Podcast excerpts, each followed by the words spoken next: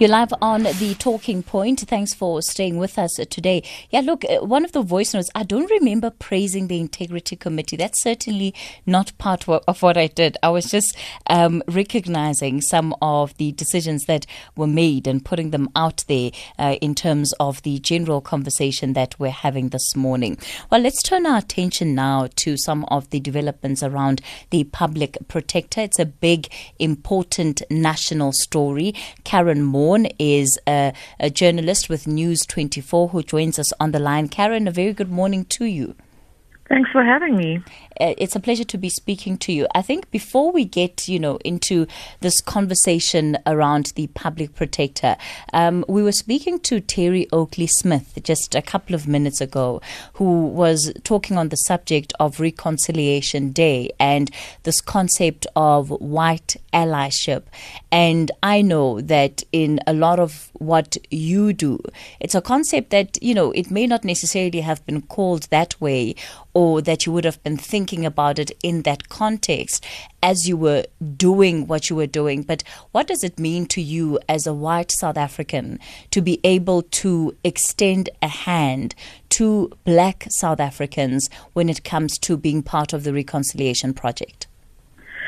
I think the most important thing for me is to um, go very much push against the idea of like a white savior and that somehow just because you acknowledge the blatant, obvious fact of how systemic racism continues to impact the life of black people today, that something like apartheid, colonialism, those decades, those centuries of subjugation don't change uh, just because we have 25 years of democracy, doesn't make me like a good person. It just makes me someone who acknowledges and recognizes the simple truth of the fact that I, as a consequence of being white, as a consequence of all the benefits that have accrued to my family over generations, I'm already in a far better position than, you know, pretty much uh, many black people my same age, my in my same profession.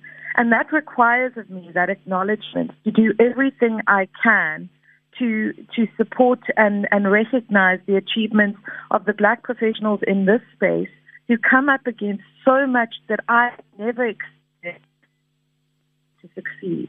And I think that, you know, one of the most profound experiences of my life, and you will know this, is, is doing those podcasts with the victims of apartheid atrocities and these families, Kathy, who still don't know what happened to their brothers, their sisters, their children, who live in this constant state of pain because they don't have answers about for instance, the murders of Nok- uh, the disappearance of Nokuthula uh, Simelane and her suspected murder. The you know, Phila Ndwandwe's son, who's grown up without a mother because she was she was killed when he was two months old.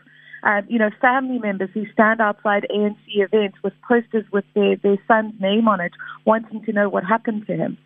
I mean, these are the realities of our country at the moment, and I, I always am just so broken by the fact that as a white journalist, people, the family members who have gone through this hell, have the generosity and the kindness to talk to me and tell me their stories and mm. express their pain. Mm. Because it is, that is exceptional generosity. And I feel like, I don't know, I mean, I get tearful when I talk about this because I just, it's mind blowing to me that people who have gone through what they have gone through are still so extraordinarily kind to me. Mm. And so I'm to God that I get the opportunity in some small way to tell these stories and to acknowledge the pain of people that people are still going through. But I don't think of myself as as special because I do that. I just think of myself as deeply blessed and deeply humbled by the generosity and the heroism and the courage of those people on on on, on the, the other side of course is being able to extend these conversations right? Beyond mm. just yourself and um, having these conversations with your community. And and I know that you do this quite passionately passionately and often in very uncomfortable spaces. From your experience why do you think it is so hard in particular, for white people to have conversations around, you know, what this reconciliation project should need to look like in order for it to be effective and to, to, to take on issues such as white privilege and um, the things that are afforded to them simply because of their race. It's such an interesting conversation, and if, if one looks at, like, for instance, the politics around Donald Trump, I mean, I read this this great article about you know the politics of Trump, and it, it spoke about the politics of grievance and the sense in which why uh, you know oftentimes you you encounter a lot of people who are actively engaged with the world and really think because it's I don't think it's possible to perpetuate continuous and determined racism if you are if you actually actively go out and seek to understand your own situation and seek to educate yourself. I don't think that's possible. I think that if you are a person who is engaged with the realities of the world, if you simply talk to people and recognize that not everyone had their university fees paid for by their parents, not everyone you know doesn't have an experience of i mean i remember one of the most startling things for me as a young person realizing this concept of black tax that my friends were having to as young people young professionals make contributions to their parents whereas my reality was very different. And if I needed money, I would phone my dad. And that, that, you know, those kind of things. If you engage with the world, it's not possible to, to be blind to what apartheid has done and continues to do in the lives of black people today. But I feel like this thing of, you know, you you need to call out racism when it is presented to you because as a white person, this thing about when people say, oh, you know, say racist things, if you don't, you're aligning yourself with that. Your your silence is is complicity, and I have experienced some adverse reactions. You know this, um, but in the end of the day, like I can't. It's it's not possible having seen what I've seen, and as reporters, and you know this, having experienced the realities of, of poverty in this country, the gross inequality that exists, and to, to just keep quiet when people do not acknowledge that the root of, of pretty much everywhere where we sit at the moment is a direct consequence of those years of structured, unequal education, structured, unequal um, opportunities, structured, unequal healthcare systems, um, housing, land, etc., etc. It's it's not possible to not acknowledge that, and if you don't, um, and if you if you don't stand up when those kind of ignorant views are put forward, you are perpetuating the problem. Because the sad thing is that people who hold on to those belief systems are just denying themselves um, the opportunity to be part of changing this country and contributing. And by acknowledging is the first step to, to real transformation and a genuine transition into a society that's more equal, which is what we all want mm. and what we should all be fighting for. Oh, Karyn, I've hijacked you there. So let's let's let's let's go back then to the public protector after that little intro. You know, just a a, a, a short um, a short ad break before we we got into why we had actually called you. But thank you for sharing that because I thought off the back of the conversation we had with Terry, it would mm-hmm. it would be important to actually add to the conversation because you know Terry has been a, a, great white ally, and you have been a great white ally to the struggles of many black people in different places in corporate South Africa. And, uh, you know, the kind of support that you have offered will probably not necessarily always be known about, but I knew that it was something that you've actually lived, and therefore you can actually speak to it. So, the public protector then in court mm-hmm. um, in January over perjury charges and a whole lot of other things around her developing yesterday. Sum it up all for us.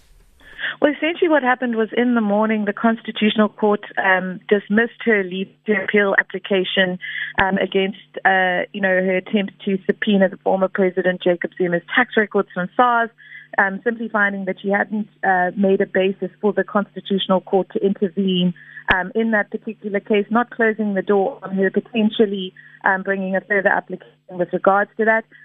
Integrally, though, very importantly, the court reversing a personal cost order of 15% awarded to her in the Pretoria High Court and speaking out very strongly against what they've described as the disturbing trend of um, the High Court issuing these personal cost orders against her. In the hours that followed, um, you know, we, we saw this, uh, this charge sheet and summons, um, you know, sort of permeating every WhatsApp group known to man.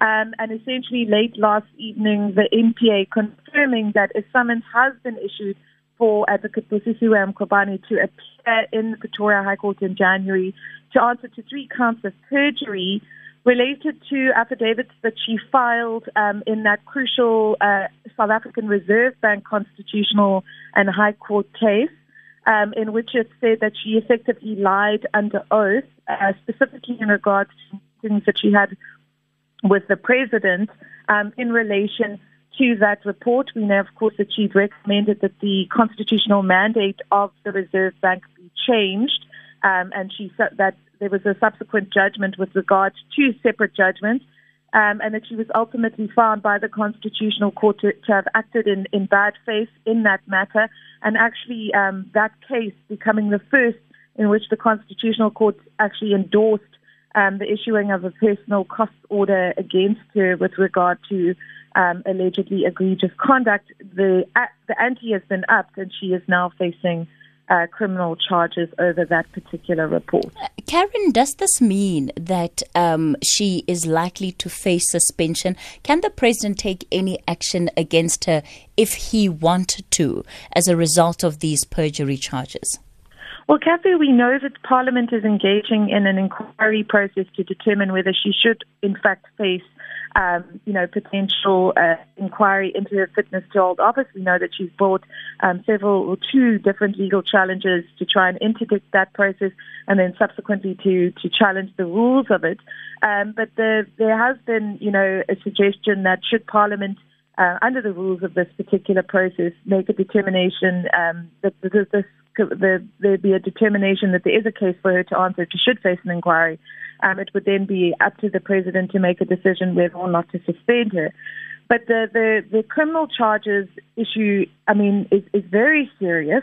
Um, and because it relates to perjury, which is at the heart of an advocate's, um, you know, effective functioning and integrity, um, you know, there, there is a, there is a, there is a, um, it will add to the pressure um, that will be, you know, that is already there because of this pertaining um, pre preemptive inquiry process. We don't know how she's going to um, react to this criminal uh, these criminal charges. Her office is declining to comment at this point whether or not she will choose to bring some form of legal challenge to it.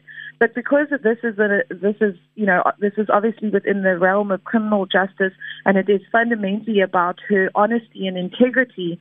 Um, it is a very very serious development in, in a situation in in which she is already under significant pressure and facing the imminent prospect of a, of an inquiry into her fitness. All right, Karyn, let's leave it there, at least for now. I'm sure there'll be plenty of developments around this story in the coming days. So that's the latest then when it comes to the public protector. She is the head of a Chapter 9 institution, so an important developments to keep an eye on.